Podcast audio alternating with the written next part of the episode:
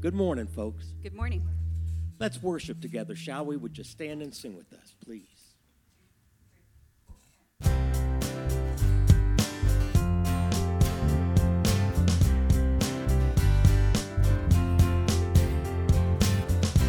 The day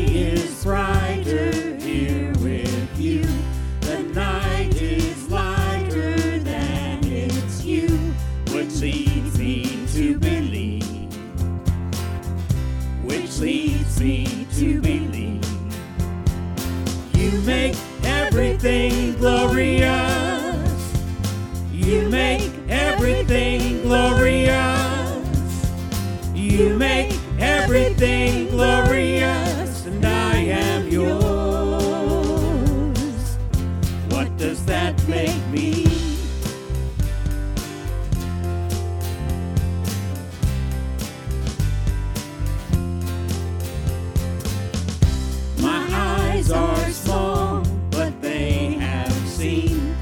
the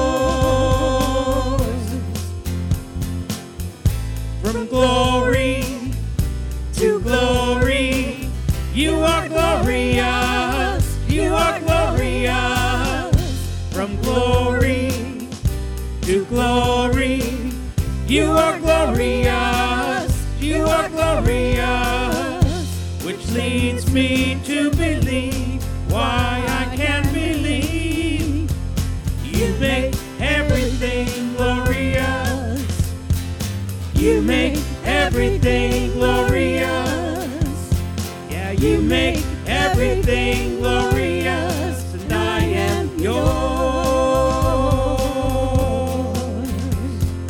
You make everything glorious. You make everything glorious. You make everything glorious, and I am yours.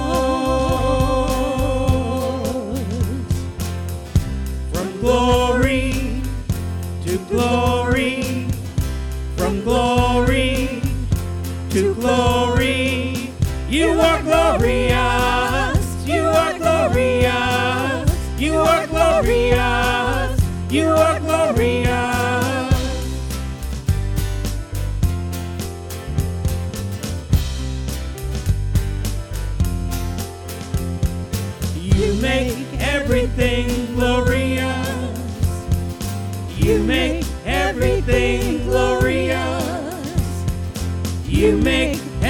everything glorious, and I am yours.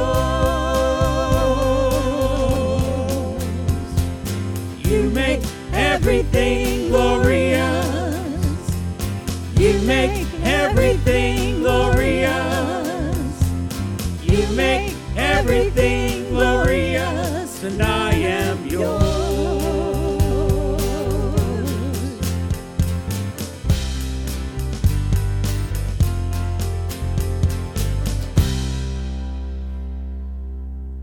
you. Be seated, please.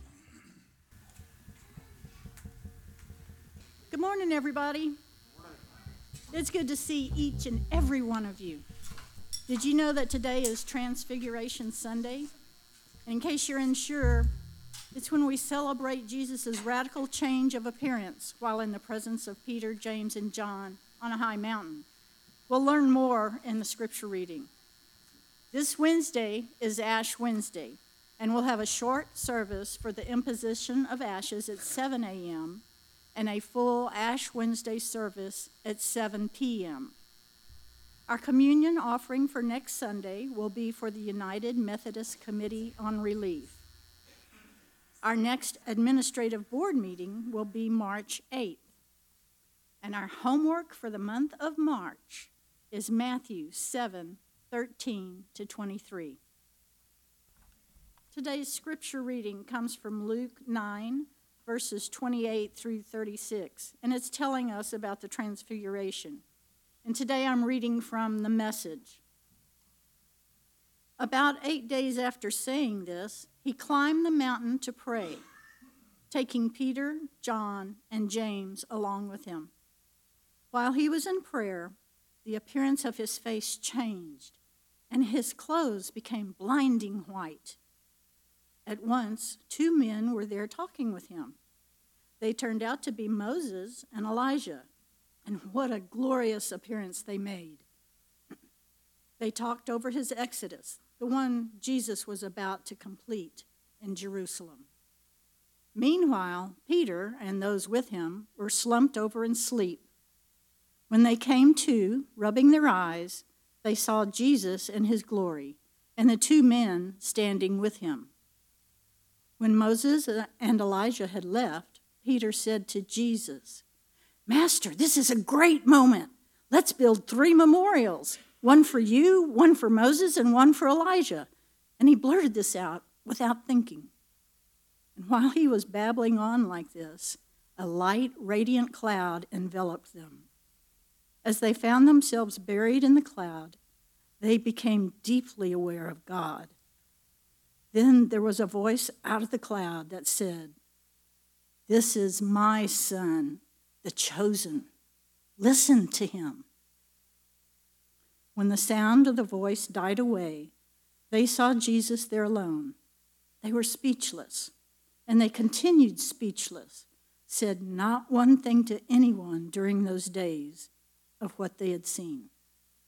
The word of God for the people of God. Thanks be to God. Shall we join in an attitude of prayer?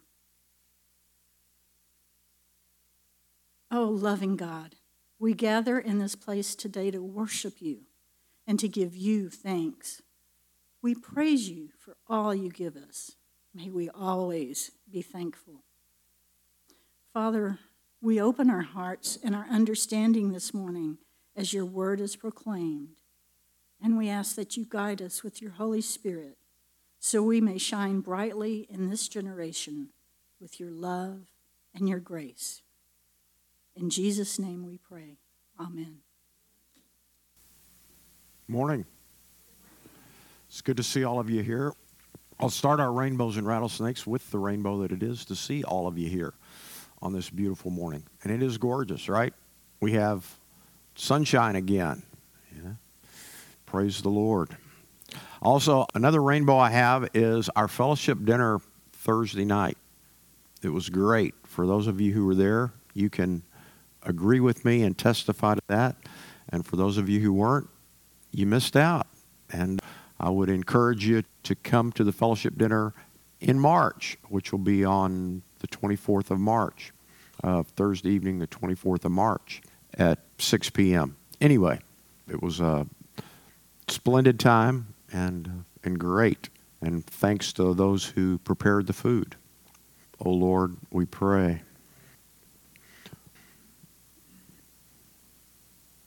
Let's pray. Gracious and loving God, we do thank you for this beautiful day. We thank you for everything that you give us.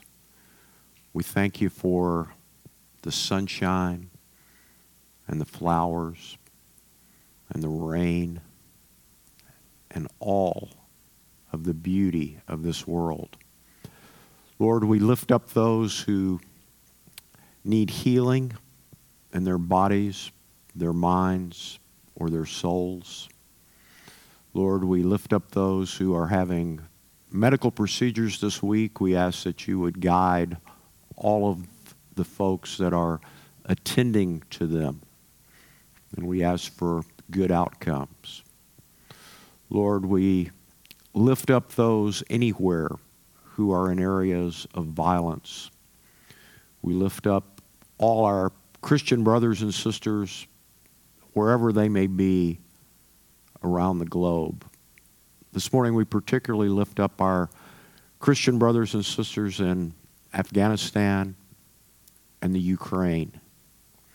Lord, we, we ask that the leaders of this world would seek and follow your will. Lord, we, we ask that you would open our ears and our understanding as your word is proclaimed this morning. Let us do as you told Peter and James and John on the mountain. Let us listen to Jesus and do what he taught us to do. And now we pray as he taught us to pray, saying, Our Father, who art in heaven, hallowed be thy name. Thy kingdom come, thy will be done, on earth as it is in heaven. Give us this day our daily bread, and forgive us our trespasses, as we forgive those who trespass against us. And lead us not into temptation, but deliver us from evil. For thine is the kingdom, and the power, and the glory forever. Amen. Please be seated. This morning, we're talking about the transfiguration. When Jesus went up on the mountain to pray with Peter, James, and John, and the scripture tells us that his clothes became dazzling white, whiter than any fuller, right, could make them. Extremely bright, right? This is a visual manifestation of the glory of God, right? Now, what is glory? Have you thought about that? Our gathering song this morning, you know? Everything is glorious, right? So, what do you think about when you think about glory and glorious, right? You might think about a glorious sunrise, right? And that would be, or, or we might use an adjective like splendid or magnificent or something like that. That's, that's glorious when we do that. Where do you see glory in the scriptures? Where do you see the word used? One I always think about is one we recently we recently read right in Luke chapter two, right? There were shepherds keeping watch over their flocks by night, right? And the angel of the Lord appeared, and the glory of the Lord shone round bright around, and they were what sore afraid, yeah, sore afraid, yeah. So it's something that catches your attention. But then Isaiah also says in Isaiah 6 3, it says, What? The earth is full of the glory of the Lord. Did y'all ever read that story about Ichabod Crane and the headless horseman? Did any, does anybody in here, is anybody in here familiar with that? You know, I know Holly is, right? And I see a couple other nods. Well, let me tell you about Ichabod, right? There are two uses of the word, or form of the word, I should say, in Hebrew that has to do with glory. The word in Hebrew for glory is kabod, or kavod, however you want to say it. You know, in, in many languages, a B and a V are more or less interchangeable. Uh, it's one of those linguistic dealies, I guess. But kabod means holy. But you know what else it means? It means heavy, weighty, right? If you think about that, sometimes we say, what? If we're real concerned about something, we might say, what? My heart is heavy, right? Well, it's the same sort of idea, eh, or one of the ideas that goes along with the glory of the Lord. It's a heavy thing. And when the light shines around the Lord, like it did on the Mount of Transfiguration, or in another instance that we're going to read about in a minute, that's, that's a heavy thing. Well, in 1 Samuel chapter 4, y'all probably remember, it talks about there was a battle. And what did, and the Philistines those pesky Philistines, right? You know, had stolen the ark or they captured the ark of the covenant, right?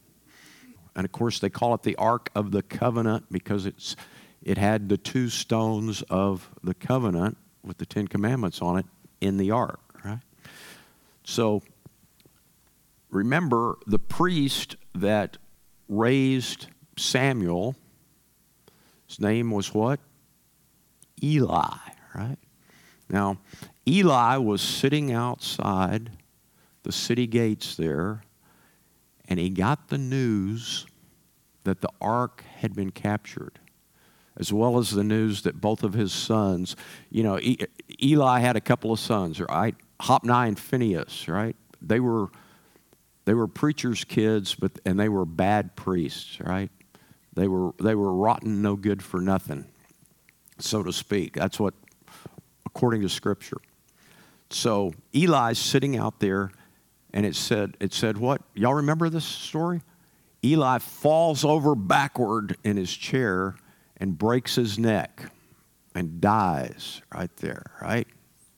1 Samuel chapter 4, if you, if you want to fact check me okay? But you think, well, wow, somebody falling over in their chair and breaking their neck. But you know what? You know why he did that? Because he was kabod. He was heavy. It said there. But then you read down a few verses, and his daughter-in-law, his daughter-in-law was again, if we go if we go back to the Christmas story of great with child, and right after Eli falls over and dies very shortly, she has her baby. And you know what she named him? Ichabod, exactly. Ichabod means the glory has departed, okay? The glory has departed. That's probably one of the reasons that name really never caught on. Does, any, does anybody know? I mean, I mean, does anybody know anybody named Ichabod? I personally don't. I personally don't.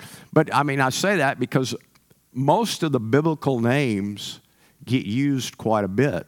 If, if you think about it, we could go around this room, and a good number of us have names that we get out of the Bible. It's part of our tradition and heritage and culture, and for many folks all over the world.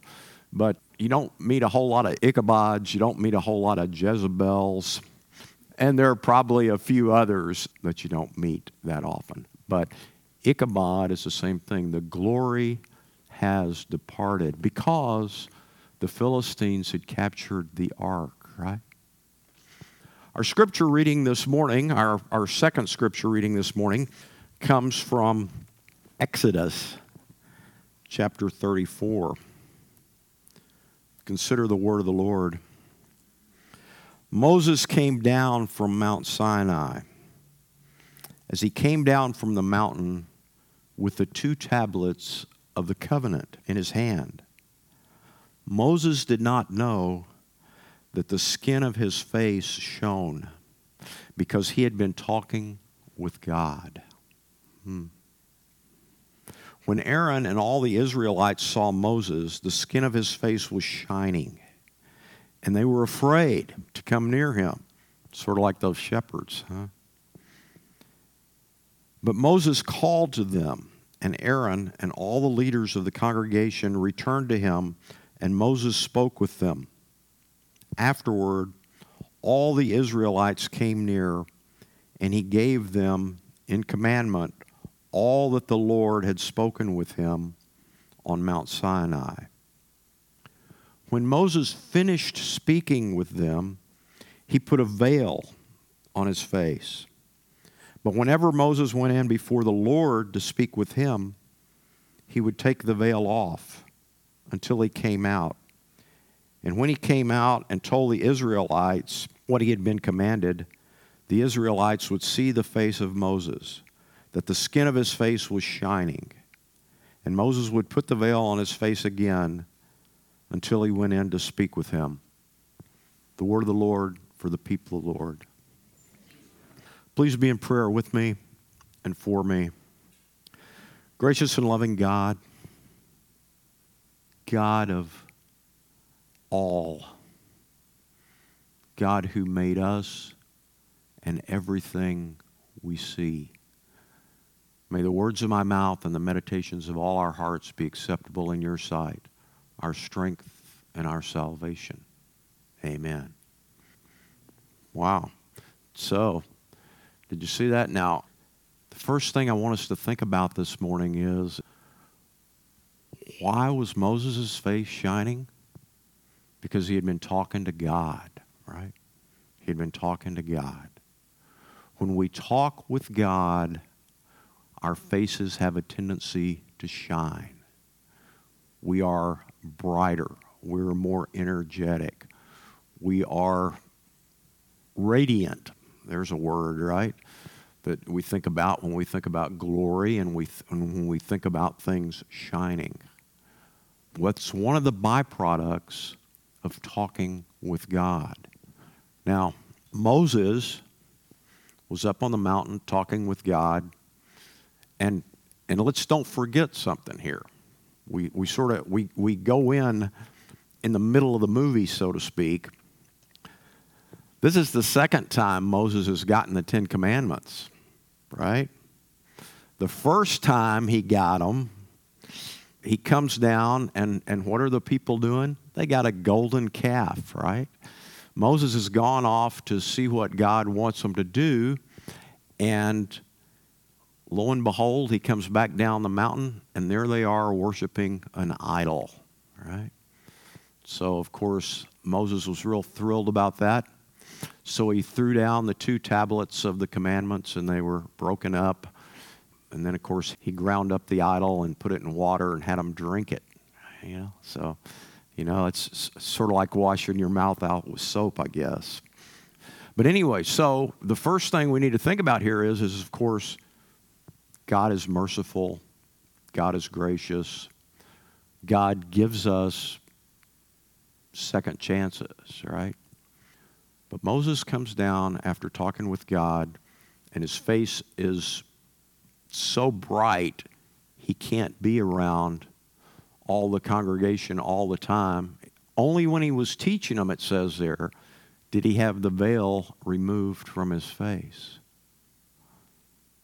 Jesus went up the mountain to what? To pray. It tells us there in Luke, in the passage that Susan read a little bit earlier there in Luke chapter 9. Jesus went up the mountain to pray with Peter, James, and John, and then he was transfigured. He was glowing, okay? When we talk with God, when we go up the mountain or wherever we go, our faces tend to shine. We get things from God that stick with us. There's another, I think, maybe subtle, maybe not so subtle thing here it's that Moses went up the mountain by himself. In fact, God had instructed Moses there couldn't even be any sheep grazing at the foot of the mountain when he went up there. He was totally alone with God. Jesus told us the same thing, right? In the Sermon on the Mount, Matthew 6 6, Jesus says what? He says, When you when you pray, go into your closet and shut the door and pray in secret. Now, again, he's not saying we should never have corporate prayer, but what he's saying there is, is we all need to spend time alone with God, alone with God, listening to what God has to tell us, to teach us, so that we can take it to others. Solomon did the same thing, right? It said Solomon went to a high place. Remember, the Lord is always calling us to come up higher, to be better, to be more than what we normally are. Okay? And Solomon, it said too, went to what? He went to a high place at Gibeon. And what did he do there? He prayed and he asked the Lord for wisdom, right? He asked the Lord for wisdom. And of course, the Lord gave it to him, and we know that too because the Lord gives it to everyone that asks because we've been reading that this month, right? If you want wisdom, ask God, and God will give it to you. So, the first thing I want us to remember this morning is, is when, when we spend time alone talking with God, then we come back to others, our faces shine around them from what God has taught us. The next thing I want us to think about is the fact that God wants to be with us. It's God's desire to be with us all the time, all the time, just like it should be our desire to want to be with God all the time. Go back to Genesis, right? Go back to uh, Genesis chapter 3. And it says what? It says, Adam and Eve heard God walking in the garden at the time of the evening breeze, right? At the time of the evening breeze. It was always God's desire to be with us. But we decided that we didn't necessarily want to always be with God. And God can only be in the presence of no sin, all right? There's no sin in the presence of God. So when Adam and Eve sinned, you know, y'all know the story. They got kicked out of the garden, and God was working on a way to be with us again, with us again all the time. So when we get to Moses' time, and Moses comes down the mountain with the tablets of the commandments, they build the tabernacle, right? They build the tabernacle and they put the tablets in the Ark of the Covenant, in the Holy of Holies, in the tabernacle. And everywhere that the people of Israel went, they took the ark with them. This is why this is why it was so upsetting to Eli, because that to them was where God was. God was in the ark. God went with them, and and so when the ark was taken, Eli died because he felt like God had been taken from Israel. That's the way that he looked at it. But we know God sent Jesus here again to show us that God wants to be with us all the time. Now, what's this deal about the veil being over Moses' face to stop the shining and all of that? Paul talks about it a lot, and we don't have time to talk about all that this morning. But if you if you want to read a good description of part of what's going on, look in 2 Corinthians chapter 3. And Paul talks there about how Jesus removes the veil so that we can see what's going on. We can see clearly what God wants us to do. But again, in the tabernacle in front of the Holy of Holies, where the Ark of the Covenant was, there was a veil. Y'all remember that? There was a veil, and only once a year, only once a year did the high priest go in there, right? On Yom Kippur is when it happened, the Day of Atonement, one time a year. And the priest had to be totally pure.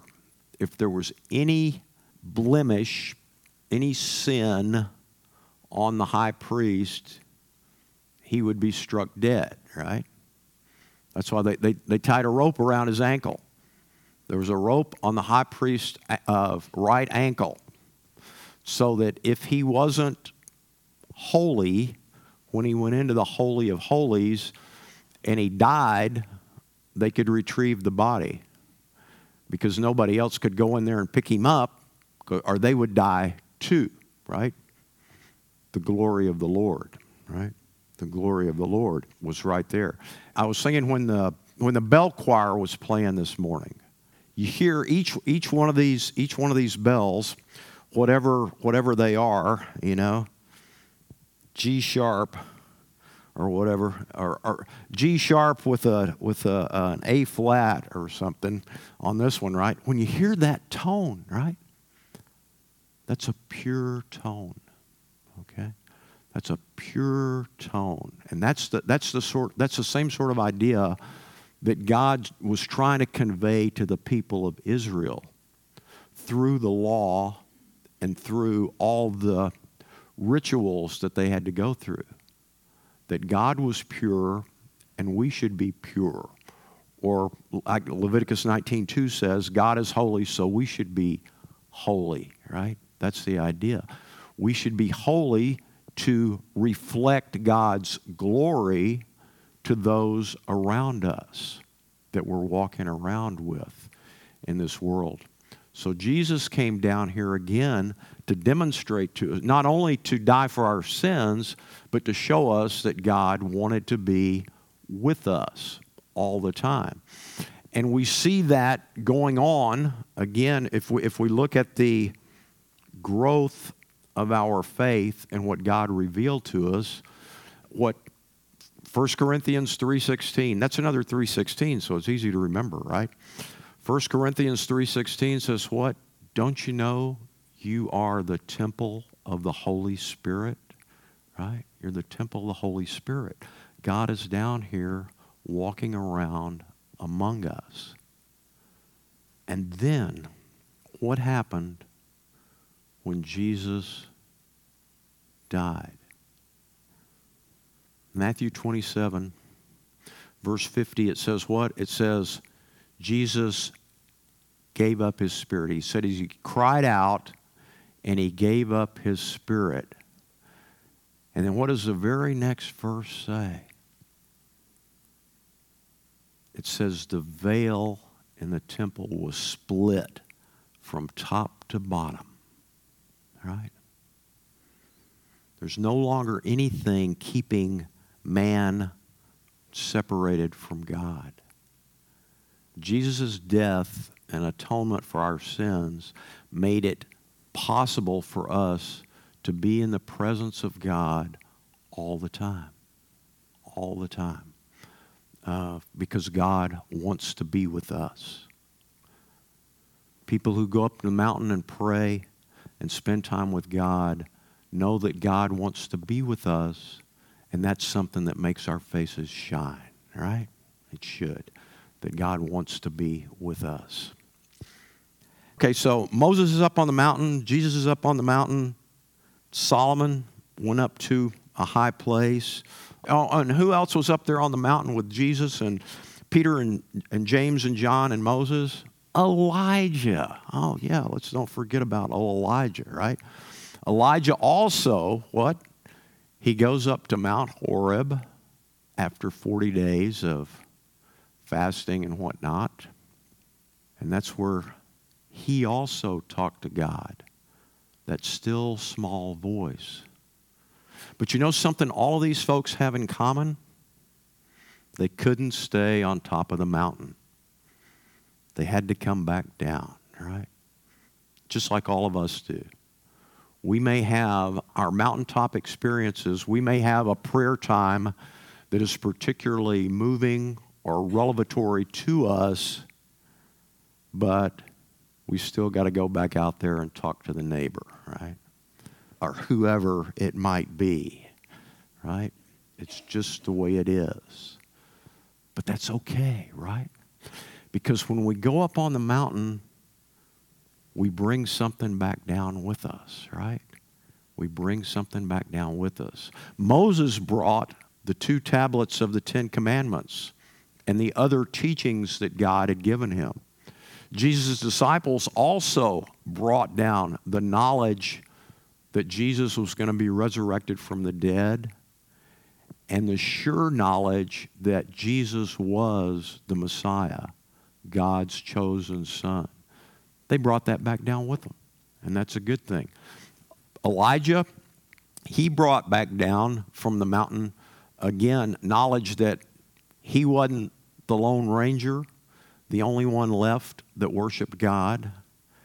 And he also brought down some instructions from God, which he carried out. He anointed some folks as king, and he anointed a successor, Elisha. Right? He got to do that. Solomon brought wisdom back down with him. So, see, the good news is the good news is that even though we can't stay on the mountain like Peter wanted to do, right? He said, Lord, let me build three tabernacles one for you, one for Moses, and one for Elijah. And Jesus said, you know, Peter, go do something else. All right?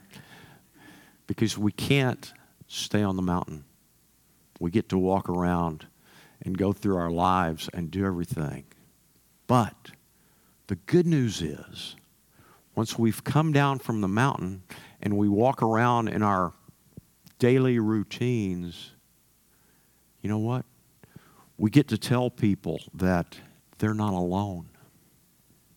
We get to tell people that there's a purpose for their life. We get to tell people that God loves them very, very much and that God wants to be with them and that God sent Jesus to die for them. We get to share the good news with everybody when we come down from the mountain. And that's something that should make our faces shine. Amen? As you go, shine. And when you do that, that gives glory to God. And do that with the grace of our Lord and Savior Jesus Christ, the love of God, and the unity of the Holy Spirit. Amen.